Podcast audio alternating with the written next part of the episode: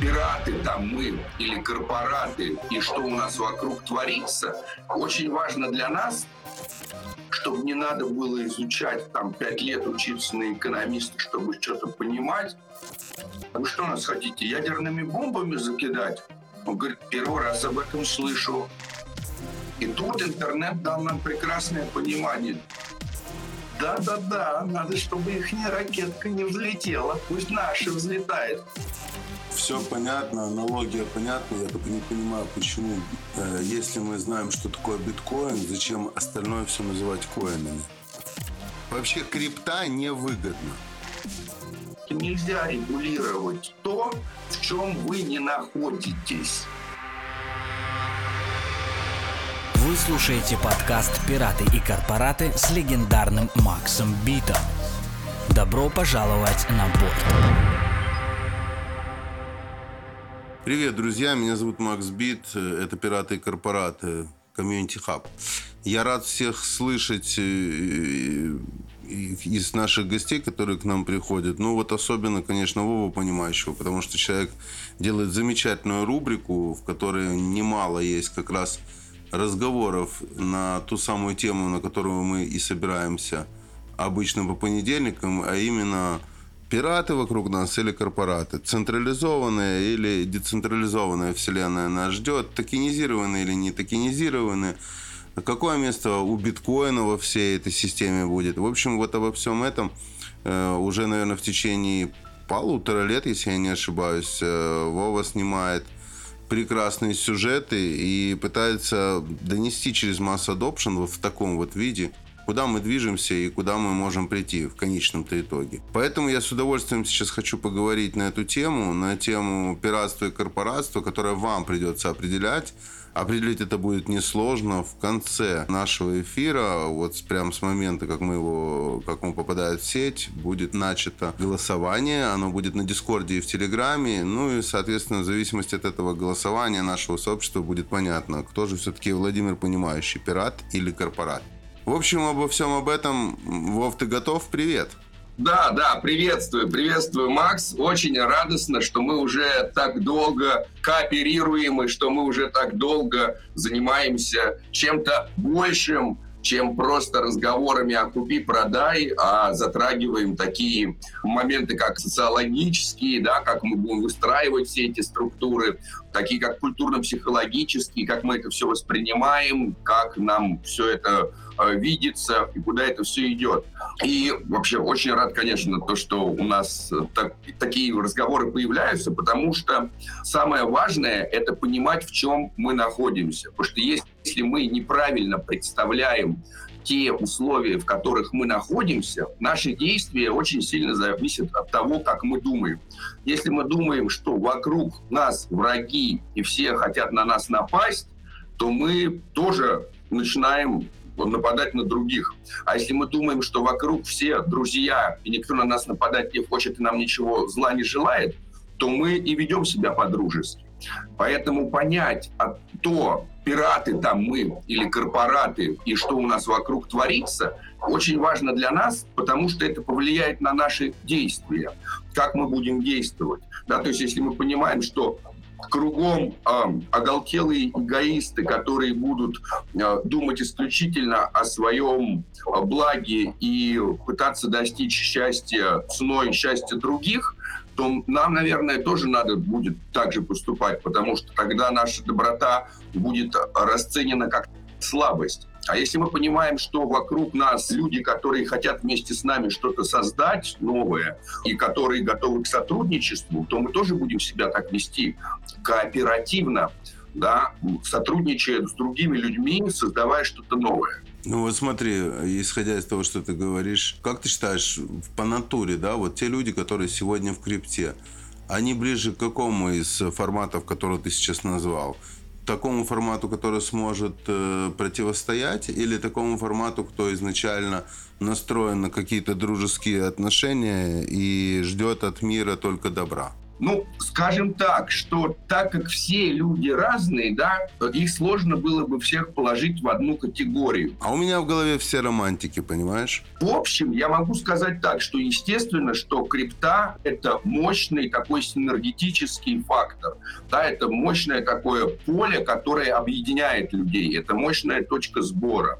И крипта вообще появилась как ответ на то, да, блокчейн биткоина, почему появился. Они сказали, нам надо что-то такое, что будет для нас, для всех, что будет такое настолько нейтральным, что все смогут в этом участвовать.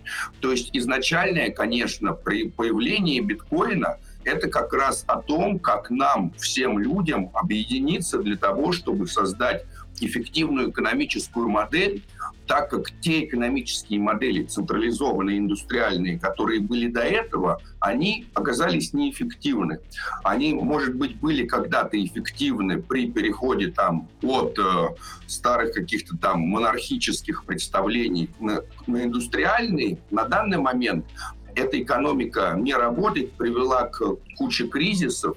И как результат мы все поняли, что для того, чтобы нам лучше кооперировать, сотрудничать вместе и проводить какое-то там экономическое взаимодействие, чтобы мы все стали жить лучше, нам нужна какая-то такая экономическая система, в которой все бы могли участвовать, и вне зависимости от того, большие они игроки, маленькие, чтобы экономика стала доступной, грубо говоря, для всех, чтобы она была простой, понятной, чтобы не надо было изучать, там, 5 лет учиться на экономиста, чтобы что-то понимать.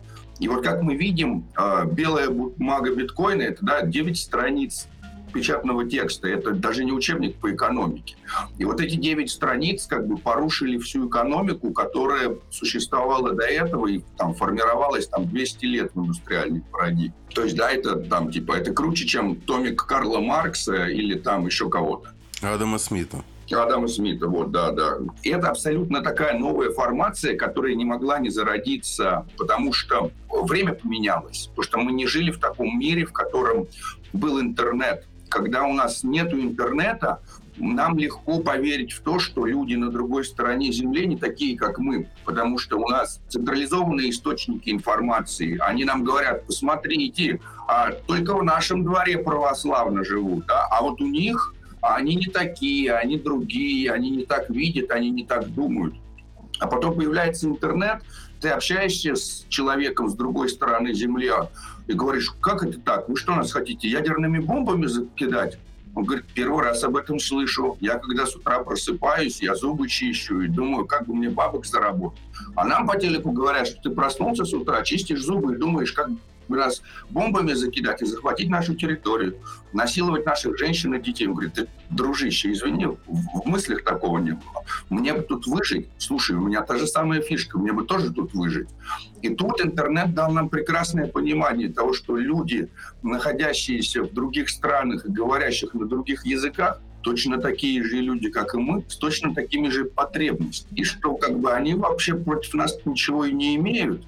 А вот то, что нам рассказывают, что нас хотят тут там захватить, поработить, это все выдумки малых централизованных групп, которые контролировали и контролируют централизованные источники массовой дезинформации, такие как там телевидение и радио, да, и газеты. И вот как бы осознание того, что все мы люди, и у нас почти все одинаковое, как раз и привело к пониманию того, что и экономика у нас должна быть как-то функционировать так, чтобы мы, простые люди, могли друг с другом экономически взаимодействовать, несмотря как бы без третьей стороны в лице там банков, правительств, каких-то там непонятных малых централизованных групп. Ну, смотри, тут несколько аспектов. Самое, наверное, важное мне, наверное, подчеркнуть, это то, что, конечно, интернет внес коррективы в то, кто находится с другой стороны кабеля.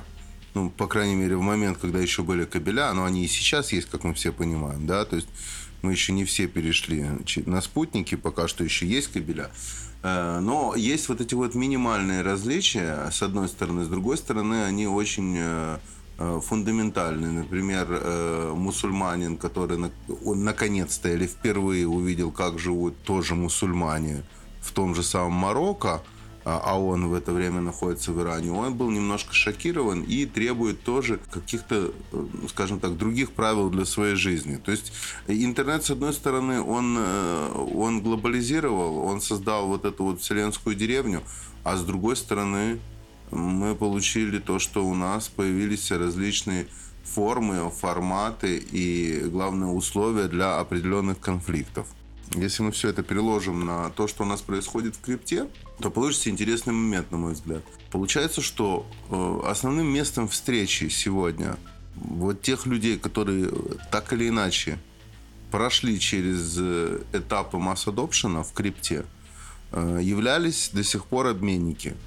То есть мы считали и мы предполагали, что на обменниках ты, в принципе, можешь вот как раз и встретить человека с любой точки планеты, которого, в принципе, интересует то же самое. Его интересует цена того или иного токена, и его интересует возможность тот или иной токен продать или купить. И вот мы дошли с тобой сегодня до конца этого года, который нас немножко должен был, мне так кажется, он должен был немножко нас притормозить в наших вот этих вот романтических мыслях про людей с той или иной точки земного шара, которые, в принципе, такие же, как мы, поскольку один из обменников лопнул, и сейчас есть вот эта вот волна, которая говорит о том, что он первый в списке. До этого тоже это происходило, естественно, но сейчас это какой-то такой более глобальный удар, более глобальный спуск этого самого пузыря. И сейчас есть вероятность такая, и об этом часто обсуждается, что, друзья, приходит регуляция. Регуляция будет не глобальная, она будет локальная. И, соответственно, тот человек, который сидел раньше с той самой точки земного шара, сегодня он с этой геолокацией, может быть, уже не сможет сидеть. Потому что все правительства, то есть, как ты их назвал, централизованные группы с определенными, очень понятными и нужными только для них направлениями мысли, они делают все для того, чтобы, прикрываясь, конечно же, вот этой вот историей, да, с падением той самой площадки, остановить это движение к взаимодействию между различными людьми с различных геолокаций. Ну, смотри-ка, вот здесь мне кажется, что они переходят играть на наше поле, да. То есть, если раньше они были объединены враждой между друг другом, и эти малые централизованные группы либо реально враждовали друг с другом, либо делали вид, что враждуют, потому что разделяй властвуй, да, теперь этим враждующим малым централизованным группам приходится еще больше объединяться и решать, а как же нас регулировать, тех, кто объединился. Да, то есть есть такое понимание, что те, кто лучше объединяются, те, кто лучше кооперируют, в состоянии создать что-то более эффективное, чем те, кто находится в состоянии постоянной конкуренции. Вот если у нас идет внутренняя конкуренция, да, и, например, у нас есть один проект, и мы все, например, строим ракету. И у нас внутри нашей группы, которая объединена одной целью построить ракету, есть конкуренция. Одни говорят, а мы быстрее и эффективнее построим топливный отсек. Нет, мы быстрее и эффективнее построим топливный отсек. И они тогда конкурируют за постройку внутреннего топливного отсека, кто круче, и получается круто и здорово. Потому что они делают эту конкуренцию на основе кооперации. Да, они конкурируют с целью получить лучший результат. А вот если у нас есть две группы, одна из которых строит ракету и вторая строит ракету, и они вдвоем начинают конкурировать, то одни говорят, смотри, у тех-то ракета уже повыше стала, у них топливный отсек получше, пойдем-ка им западлим. Да-да-да, надо, чтобы их ракетка не взлетела, пусть наша взлетает, пусть у ней там и сопла похуже, но типа тем надо нападлить. Вот это деструктивная конкуренция. То есть это ты говоришь, когда аналогов нет, я так понимаю? Вот, да. А сейчас получается так, что у нас, с одной стороны, вот мы создаем децентрализованный аналог, И мы как бы все, кто внутри этого децентрализованного аналога, мы все очень заинтересованы в том, чтобы наша ракета-то взлетела. Да? И есть разные группы, которые по-разному этому видят. И кто-то говорит, друзья, полная децентрализация, никакой регуляции. Давайте сейчас, все будет на дексах. А другие говорят, тоже хотим, чтобы наша ракетка взлетела, но давайте, нам же надо больше людей перетянуть, давайте. Там, централизация не так уж и плохо. И вот посмотрите, кто тянет вообще очень крипту, очень круто. Binance. Да, несмотря на то, что они супер там централизованные, у них там, как не проверка, все бабки на месте, ничего не обманули, играют честно. Да, почему, например, FTX рухнул? Ну, потому что они играли нечестно, потому что у них бабки не на месте. Да, вот мы понимаем, что просто внутри нашего проекта, да, есть как добросовестные игроки, пусть они даже и централизованные и так далее, а есть недобросовестные игроки. И вот мы строим, и что мы увидим? Мы видим, что так как FTX недобросовестные, они лопнули, а так как Binance добросовестные, они не лопнули, все у них хорошо происходит дальше. Да вот, если они начнут врать, обманывать и нарушать заповеди, грубо говоря, то они, скорее всего, не останутся. А почему? Подожди, я тебе кое-что подправлю. Вот Glassnode выпускал недавно новость о том, что более 88% предложения BTC в настоящее время находится вне бирж. То есть это максимальное за последние 3 года. И, внимание, у меня к тебе вопрос. То есть 88%, на биржах остается 12%. BTC, мы говорим только про биткоин. Так почему вообще, какое вообще имеет отношение обменник Binance к тому, что происходит? Если они вообще не в теме. Ты понимаешь, что 12% это не в Binance, это во всех остальных биржах. Да. Посмотрим о том, как они проводят, грубо говоря, масс-адопшн крипты, да. И вот и здесь фишка не только о биткоине, да. Вот получается, что у нас крипта вышла за пределы биткоина. То есть если еще там много лет назад было непонятно, будет ли... Если раньше мы могли говорить, что вот есть биткоин и есть альткоины, да, и Ethereum, грубо говоря, был таким альткоином, то теперь Ethereum альткоином-то не назовешь. Почему? Потому что это не альтернативный коин, это абсолютно другой принцип видения того, что можно сделать при помощи технологии блокчейн. То есть появляются... Вот как у нас эволюционировали компьютеры, да, и они были такими простыми сначала, потом становились сложнее, у них там пропускная способность увеличивалась, там шина, оперативка добавлялась. А вот сейчас выходит скоро новая форма памяти, которая у нас сейчас вот у компьютеров есть две, грубо говоря, такие оперативные памяти. Одна, которая на видео, а другая, которая внутренняя оперативка для произведения вычислений других, не связанных с видео. И вот шина, которая их не соединяет, является большой проблемой, потому что это пропускная способность, которая там чуть-чуть ограничивает. А вот новая оперативка, которая сейчас выйдет, она будет такая суперреволюционная, и эта оперативная память, она просто не будет уже иметь вот эту вот шину между видеопамятью и рамом, и мы уже будем нашу оперативную память считать не в 64 гигабайтах или не в 512, а мы уже будем разговаривать терабайтами. Я на своей памяти помню всю эволюцию компьютеров, почти всю, да, то есть меня папа в 3 года взял на работу, и я увидел, что такое 286-й компьютер. И потом я наблюдал вот эту эволюцию. В 93-м году у меня дома лежал прайс-лист. Двухскоростной CD-ROM стоил что-то $700, а 396-й комп стоил $7 тысяч. Я помню, как у меня появился жесткий диск на 40 мегабайт, и это казалось просто супер гигантский объем памяти. 11 из этих мегабайт занимал Windows 3.1. Соответственно, мы когда-то вот мерили так объемы нашего жесткого диска. И вот сейчас мы очень сильно шагнули вперед с обыкновенными компьютерами. А теперь мы делаем децентрализованный компьютер. И вот биткоин не является распределенным компьютером. Он просто как бы... Он даже не табличка Excel. То есть, да, в табличке Excel я могу в одной ячейке что-то изменить, и у меня в других ячейках что-то изменяется. Вот биткоин — это просто такая там типа запись. Там я не могу изменить что-то в одной ячейке, чтобы в другой что-то поменялось. А вот в Ethereum я так могу.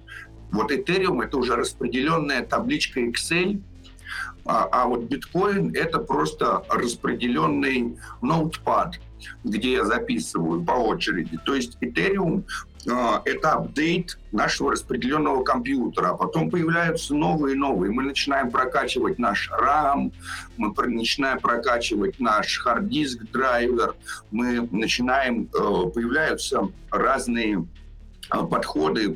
То есть мы увидим сейчас блокчейны, в которых одни и те же ноды, хранящие один и тот же блокчейн, будут брать на себя разные функции. Да, вторая вот такая как бы аналогия, это как с нашим организмом. Да, у нас вот есть клетки, и у них у всех одинаковый ДНК. Но вот какие-то клетки стали клетками сердца, какие-то клетками легких и начали выполнять разные функции.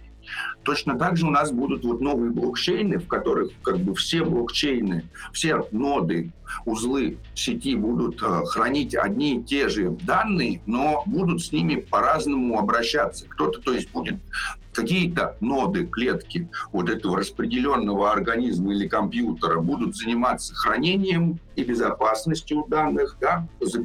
Какие-то будут отвечать за анализ этих данных, какие-то будут еще какие-то функции представлять, которые будут аналогичны тем же, что как развивался компьютер.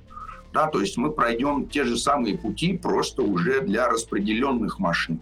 Поэтому Ethereum, он не такой, как биткоин. И это не значит, что он лучше или что он хуже. Да, то есть понятно, что вот ложка и счеты — это, в принципе, два разных инструмента. Да, и при помощи счета я не могу нормально кушать. Но я могу пытаться кушать счетами, но это не очень удобно. А вот ложкой очень удобно. Но вот считать ложками там не очень удобно. А вот кушать удобно. То есть нам нужен... Каждый блокчейн будет представлять из себя какой-то инструмент для выполнения какой-то специальной задачи, а потом у нас будут появляться, соответственно, какие-то, может быть, даже мультиинструменты. Или, скажем даже так, следующий момент, как мне использовать много разных инструментов вместе. Да, и вот это уже как бы о блокчейнах там третьего поколения, которые занимаются интероперабельностью. Как у нас одна сепаратная сеть будет общаться с другой, потому что это тоже отличнейшее решение для того, как создавать распределенный компьютер. То есть у меня одна сеть является, например, хранилищем данных, вторая сеть у меня является оперативкой, третья сеть у меня там занимается аналитикой, но все они связаны, и они как бы все друг другу передают нули и единицы, такие, какие они понимают правильно, да. То есть вот все они объединены одним коммуникационным протоколом. И вот сейчас это как раз и создается, и к чему это все придет, непонятно, но понятно, что на этом не остановится развитие. Все понятно, аналогия понятна, я только не понимаю, почему, если мы знаем, что такое биткоин, зачем остальное все называть коинами?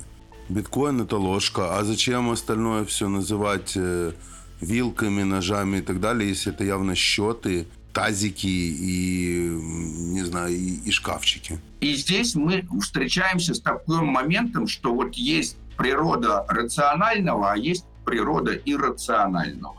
Да, то есть экономика иррациональна, в то время как технология рациональна. Технология у меня поддается какой-то аналитике, я могу сопоставлять технологии, я могу сравнивать, да, и вот рациональное — это когда мы говорим, что все познается в сравнении. Да, то есть для того, чтобы мне что-то оценить, мне надо сравнить одно с другим, и тогда я могу сказать. Как я могу сказать, это высокое или низкое, относительно чего? А это тяжелое или легкое, а относительно чего? А это ценное или ненужное, а относительно чего?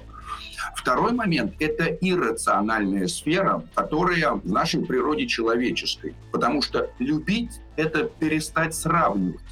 Да, когда я люблю, я не сравниваю. Если я люблю своего сына, там, я не говорю, посмотрите, какой у других людей сын. Вот бы мне бы так другого сына. Нет, когда я люблю своего сына, я говорю, мой сын самый лучший сын. Он несравненный. Я его люблю не потому, что он делает там плохие или хорошие поступки. Конечно, я радуюсь, когда он поступает здорово. Конечно, я начинаю переживать, когда он ошибается, но продолжаю радоваться, что он делает ошибки, а значит, он учится и активно заинтересован в каком-то его развитии, но это иррационально. Да? То есть, если мы матери скажем, а что это вы своих детей любите, что они поступили плохо, что хорошо, это же нелогично, это же несправедливо. Если плохо поступил, наказать надо и не любить, а если хорошо, вот это вот так же логично. Но это не любовь, да? То есть любовь иррациональна. И вот наша сфера чувств, она иррациональна, и кроме любви у нас есть и негативные чувства, да, и страх, и жадность. Они иррациональны. А вот экономика – это пока, к сожалению, не техническая часть нашей жизни. Экономика построена на таких и чувствах, как и, там, и страх, и жадность, да, там, и желание там, не упустить выгоду, там, да, не потерять что-то. Все это невозможно пока всунуть в какие-то алгоритмы. Да, и пока у нас не появится искусственный интеллект, который нам не предоставит математические алгоритмы, которые будут создавать более эффективную экономику, экономика будет находиться в сфере иррационального.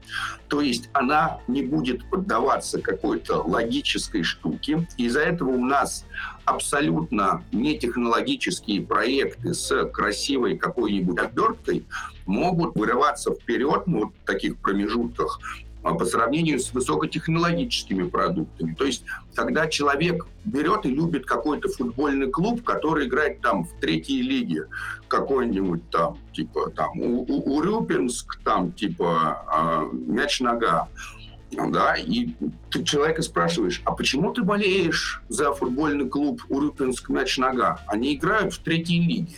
Они вообще не чемпионы, они никогда там ничего там особого не выигрывали. Почему там не какая-нибудь там Барселона или почему не какая-нибудь там Бразилия, которые вон там на первых местах и по всем телекам их показывают?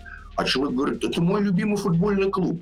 Но все равно, что он играет в третьей лиге. Я купил шарфик, я купил футболку и подписку на все их там, 24 матча там, в году. И буду ходить и болеть. Или если мы будем говорить о музыке, да, кто-то говорит, я люблю техномузыку. Ему говорят, почему? Это же буц-буц-буц. Говорит, вот мне нравится туда ходить. А кто говорит, а я люблю металл. Да, там, а ему говорят, ты что, там же просто орут, микрофон, слова не разобрать, пока текст не прочитаешь. А я люблю, мне нравится. Я купил футболку и хожу, и вот это, козой машу, и там, типа, хайр ращу длиннее, да. То есть это сфера иррационального, и почему что-то людям нравится, а что-то нет, да, этим, на это отвечает нам, да, там, психология, да, там, когнитивисты, там, ситуационисты и так далее. Какие-то штуки привиты там нам с детства, а какие-то мы приобрели, и моим родителям не нравится эта музыка, я буду ее слушать, потому что я там бунтарь и хочу делать то, что не нравится моим родителям. Ха-ха-ха. Этакий Барт Симпсон. Вот, соответственно, мы вот находимся в таком мире, в котором блокчейн прекрасно объединил как рациональную логическую часть с иррациональной человеческой частью. И мы находимся в такой дуальной структуре. Но это здорово и нормально, как и должно быть, потому что мы как люди, у нас тоже часть, отдел мозга один отвечает за иррациональное. Да, и мы можем сказать, ой, какая прекрасная картина, как мы пойдем из точки А в точку Б. по прекрасной дороге, вокруг которой растут красивые цветы, птички поют, и я могу любоваться облаками. А логическая сторона нашего мозга скажет: из точки А в точку Б мы пойдем наиболее кратчайшим путем. Поэтому, когда я иду там типа из комнаты в туалет, я сначала не захожу на кухню, потом не иду в комнату обратно, а только потом в туалет. Я иду сразу по кратчайшему пути в туалет, потому что мне надо достичь результата. И вот именно то, что мы так комбинируем и иррациональное, и рациональное, вот нашло отличное проявление в блокчейне, и нам с этим пока жить. Ты много-много сказал. Я тебе скажу, что у меня вообще не складывается так, как у тебя. Вообще нет. Чтоб ты понимал, да? То есть рациональное и иррациональное, это я понимаю, о чем ты говоришь. Понимаю как раз бихевиоризм и все остальные науки, которые это изучают, как тот, кто это изучал частично. Экономика – это рациональная вещь, понятная очень. И технология – это рациональная вещь. Точно так же, как и ты не можешь назвать децентрализованным проект, который явно централизованный. Вот последнее заявление Бутерина. ZK Stark станет не менее важной технологией, чем блокчейн. Как ты думаешь, что он делает этим заявлением? Ну, у меня все понятно. У меня нету мыслей никаких двойных, тройных и так далее. В отличие от того, что неважно, кто сегодня из разработчиков, которые уже есть у нас, да, и скоро биткоин на что-то заявит, вообще никак не повлияет ни на что. Никак ни на что не повлияет. То есть это централизованный проект. Потом тот эффект, к которому он нас привел, да, с переходом на Ethereum 2.0, ну окей, сейчас все в руках у Амазона. Весь этот Ethereum, он в руках у Амазона. Просто нужно нажать на рычаг. Сможет ли этот проект передвинуться на, вот то, что ты говоришь, да, на те самые компьютеры, которые у каждого дома стоят, с такой хорошей памятью, по которой ты рассказываешь, с тем самым отсутствием шины, которая дает ту самую возможность скорости? Я думаю, это вопрос очень-очень многих лет. Именно потому, что это все рационально, потому что это невыгодно. Это все невыгодно, понимаешь? Вот в чем проблема. Вообще крипта невыгодна. Если вот ты посмотришь, да, на те самые волны, это невыгодно. Это выгодно очень, как ты правильно говорил, очень маленьким, иногда преступным, иногда просто централизованным группировкам. Просто все зависит от того, в чем мы измеряем слово «выгодно», да, то есть выгодно в чем и выгодно в ни в чем. То есть, скажем так, а выгодно ли строить в городе фонтан? Вот почему, какая нам выгода от фонтанов в городе? Мало того, что нам надо потратить бюджетные средства, там вода должна как-то качаться, его еще периодически надо ремонтировать. Но вот мы же понимаем, что с фонтаном в городе круче, чем без. Да, вот насколько мы можем сказать, выгодно ли искусство? И вот как раз в тот момент, когда мы начинаем к искусству применять выгодно, да, мы встречаемся с чем-то очень плохим, потому что появляются как раз люди, которые такие говорят: о, офигенно, кто-то тут готов на статую выделить там типа из бюджета, чтобы у нас краше стало в городе 100 тысяч. Фига себе, давай сейчас найдем художника, который нам за десятку зафигачит эту статую, договоримся с ним, заплатим ему 100, типа, как бы ему 20 отвалим, чтобы он молчал, а не 10, как бы, а типа, а себе 80 заберем. Вот когда мы начинаем к сфере иррационального подключать рациональное, мы получаем что-то, что мы не очень любим. Да? Если мы... Ты опять не в ту стезю уходишь. Просто не в ту стезю. Давай мы сравним не так. Смотри, есть искусство. Ты знаешь, что такое искусство, да? Ты можешь его оценить, можешь понять, это искусство. А есть вот кич. Есть кич. Он очень похож на искусство, и ты тоже умеешь его определить. Ты можешь понять, где кич, где искусство. Китча больше, чем искусство. Во много тысяч раз. Тысяч, миллионов тысяч раз. Так вот, то, что сегодня, где мы находимся с точки зрения того, что происходит на обменниках, мы находимся в рамках китча. Искусство там 3-4 проекта, остальное все китч. Перерисовки одного и того же, иногда с добавлением, иногда без, но это все перерисовки одного и того же. И самое главное, что оно не обладает теми смысловыми с теми философскими нагрузками, которые были изначально заложены в ту самую 9-страничную бумагу, про которую ты упомянул. Полностью с тобой согласен, и это следствие того, что взять и скопировать куда легче, чем взять и придумать что-то новое. Да, и как бы и вот и это с одной стороны как бы минус, с другой стороны плюс, да, минус со стороны того, что мы в итоге получаем гигантское количество пародий, которые не обладают, ну типа, которые в итоге становятся ничуть не лучше, не интересней. Но второй момент, что, наверное, это и есть такая эволюция, да, то есть вот была там серия про форки, как форки движут миром, да.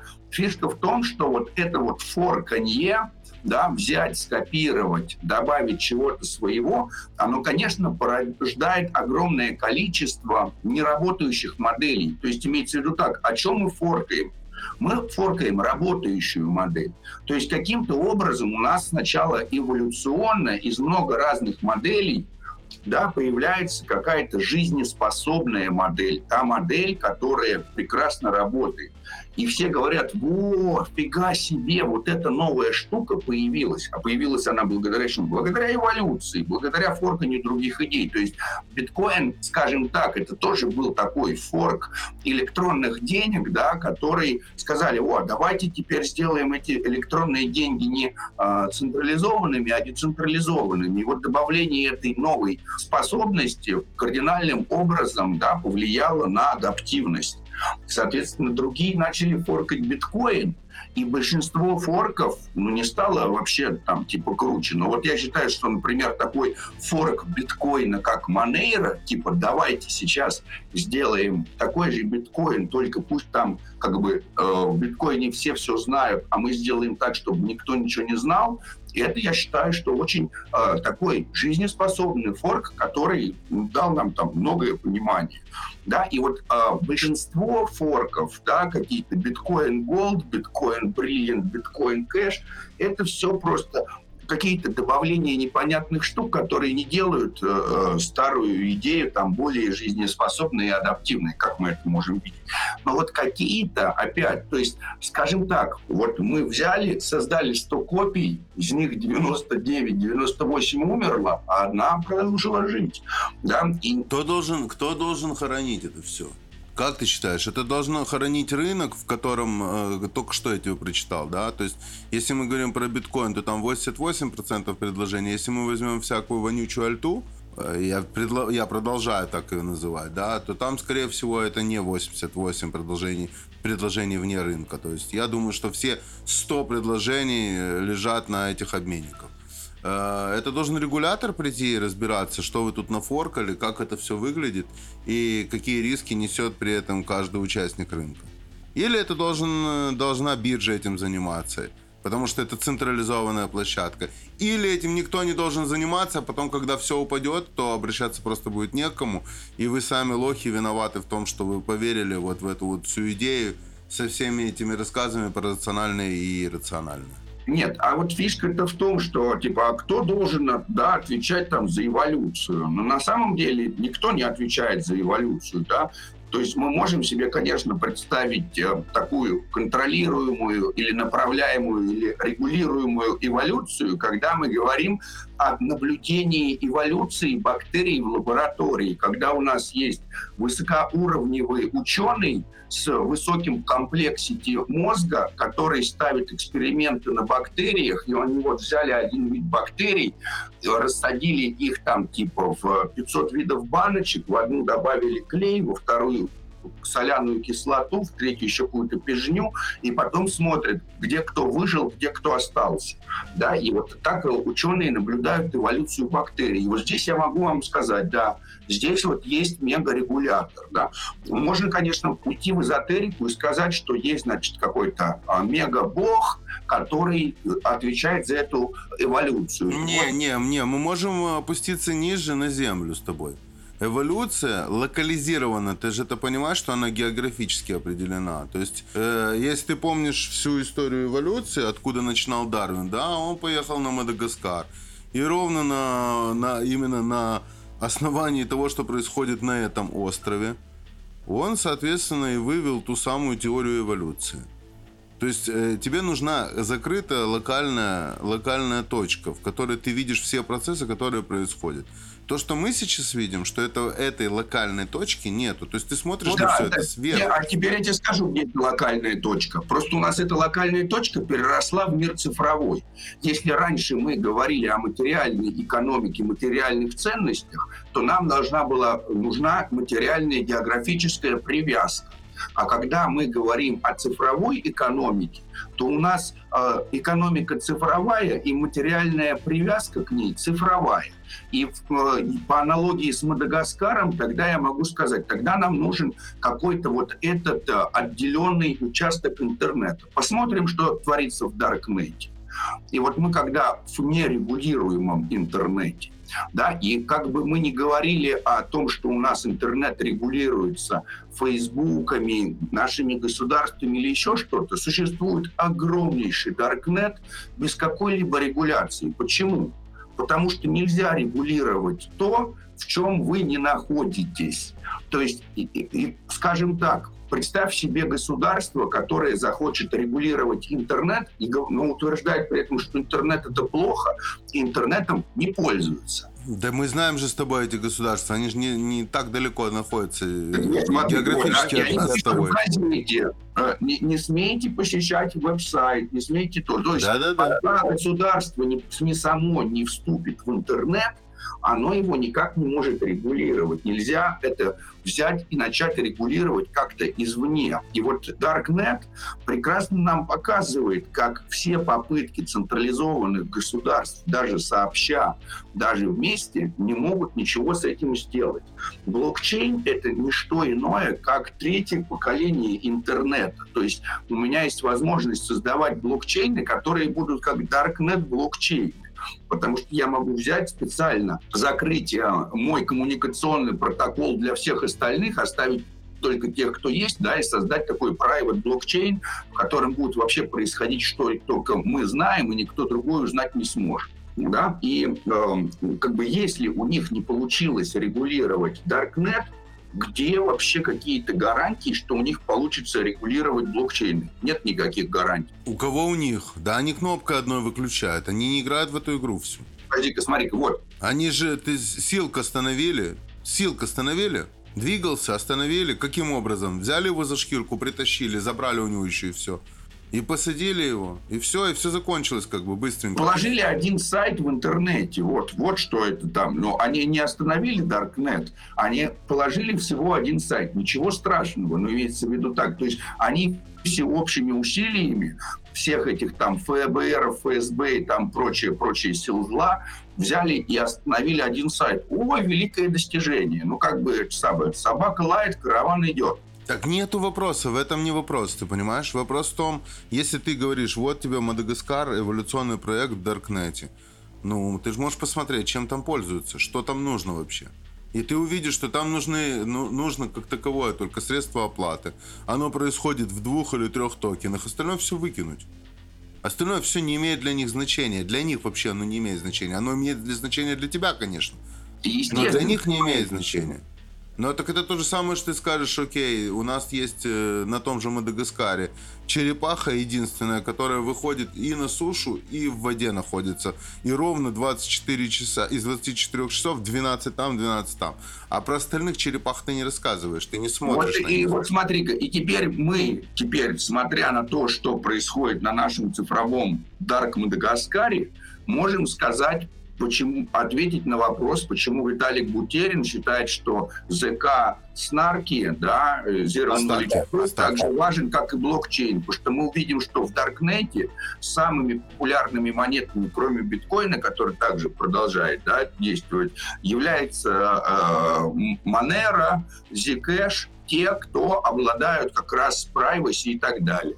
То есть оказывается, что наблюдая за эволюцией как бы вот в таком нерегулируемом пространстве различных монет, приватность является не менее важным аспектом, чем децентрализация. Вот поэтому Виталик Бутерин так и говорит.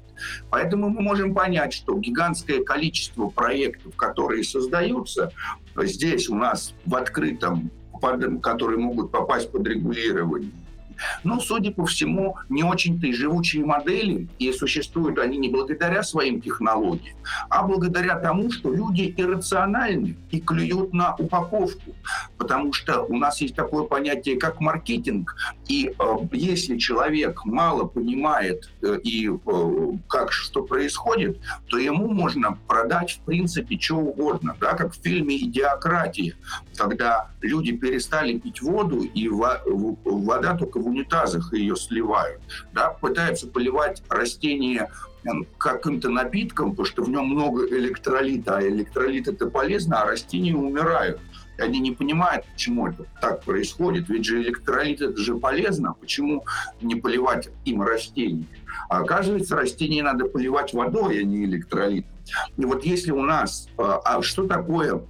вообще крипта для большинства сейчас людей, что-то очень непонятное, да, то есть непонятно, кому можно верить, то есть ты можешь включить какой-то там канал про крипту, и там тебе будут говорить, покупай эту монету, она сделает тебя сверхбогатой, ты получишь X10, и мы потом смотрим и рекламу там какую-то там. Ой, ставь ставки на спорт, ты станешь очень богатым. Люди же продолжают там делать ставки на спорт, там, да, какие-то. Но это же достаточно иррационально. И как бы люди продолжают покупать лотерейные билеты. Ну, вдруг мне повезет, вдруг я буду одним из 180 там, миллиардов. Да? Ну, как бы, что значит, когда человек играет в лотерею? Ну, значит, он математику в школе не учил и вообще не понимает, что такое теория вероятности. Ну, или он надеется на свое везение бесконечно.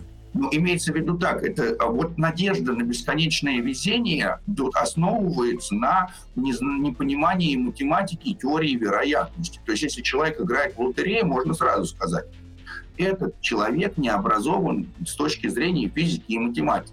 Потому что любой человек, который хоть немножко понимает физику и математику, в лотерею играть не будет. Да, то есть... Так ты понимаешь, да, что то есть до этого сравнил лотерею и участие в различных криптопроектах. То есть человек, который понимает физику и математику и теорию вероятности, в них участвовать не должен.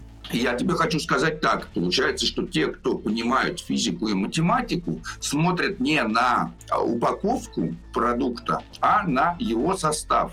Поэтому мы, когда говорим, что мы, когда выбираем проекты, мы говорим, мы выбираем проекты не те, у которых красивая упаковка, а те, у которых на гитхабе полным-полно разрабов, те проекты, где репозитории постоянно пополняются, те проекты, вокруг которых есть большое сообщество, которое что-то делает и увеличивает, и нам все равно проект этот находится в топ-10, в топ-1000 или в топ там, каком-то непонятном. Да? Если у этого проекта есть большое количество разработчиков, вокруг него есть сообщество, которое топит за этот проект, это жизнеспособный проект.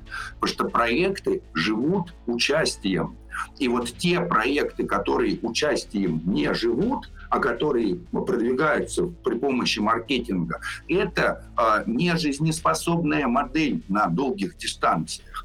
Ну, давай засечем с тобой и посмотрим, что будет с Шибаиной и что будет с проектами, которые... Да, ну, давай, какой хочешь, назови. Любой назови, и я думаю, что Шибаина его переживет. Любой, который ты сегодня назовешь. Космос. Все, ты проиграл, вероятно, космос тоже. Космос переживет Шибаину по-любому. Да, ну, то есть... мы засекаем. Я не говорю да или нет, я говорю, давай засечем. У меня есть подозрение, что так будет. Почему мы можем предполагать, что Шибаину переживет?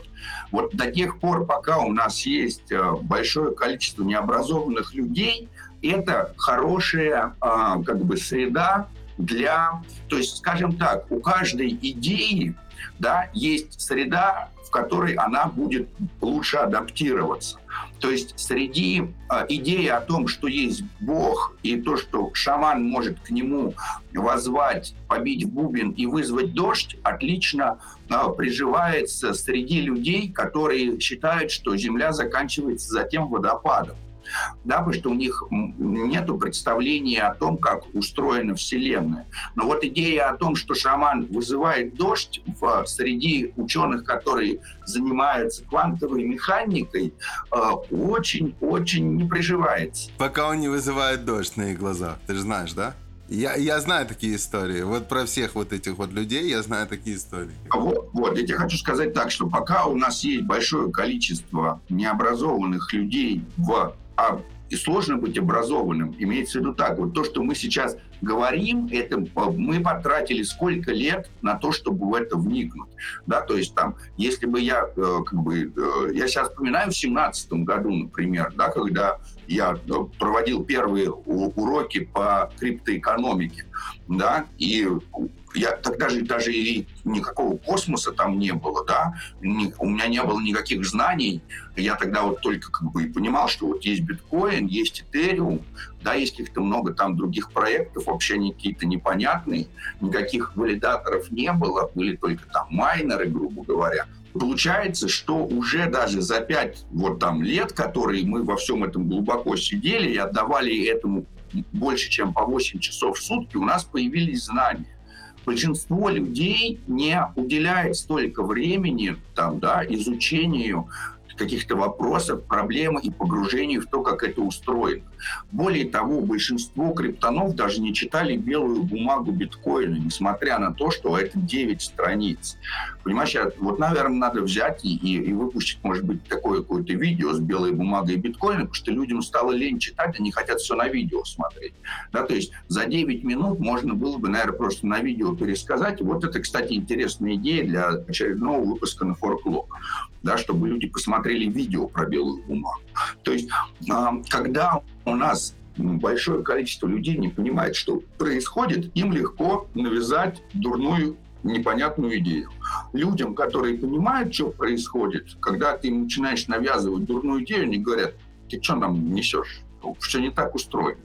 Вот из-за этого, пока у нас есть такие люди, которые не понимают, шибаину живет. Как только все будут понимать, шибаину перестанет жить. Супер. Мнение моего друга Вова Понимающего на тему происходящего я никак не буду комментировать. Я задам вопросы из Блица, которые традиционно или полутрадиционно мы задаем обычно в конце наших выпусков «Пираты и корпораты».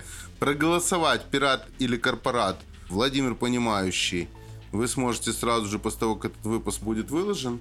Соответственно, вопросы. Ответ ты можешь одним словом только. Ага. Биткоин или эфир? Эфир. Док Вон или Сэм Бэнкман-Фрид? Я не знаю, Сэм Бэнкман-Фрид — это тот, который FTX? Да, а Док Вон ты знаешь, кто такой, да? Да, это Луна, крах Луны. Так, я не знаю, с какой точки зрения оценить, но Док Вон повлиял на меня больше, чем FTX. На FTX у меня ничего не было, а в UST я потерял в Луне. Окей, крипта или завод? Крипта. Управлять или исполнять? Участвовать. Тут нет варианта такого. Тогда управлять. Пират или корпорат? Можно сразу два.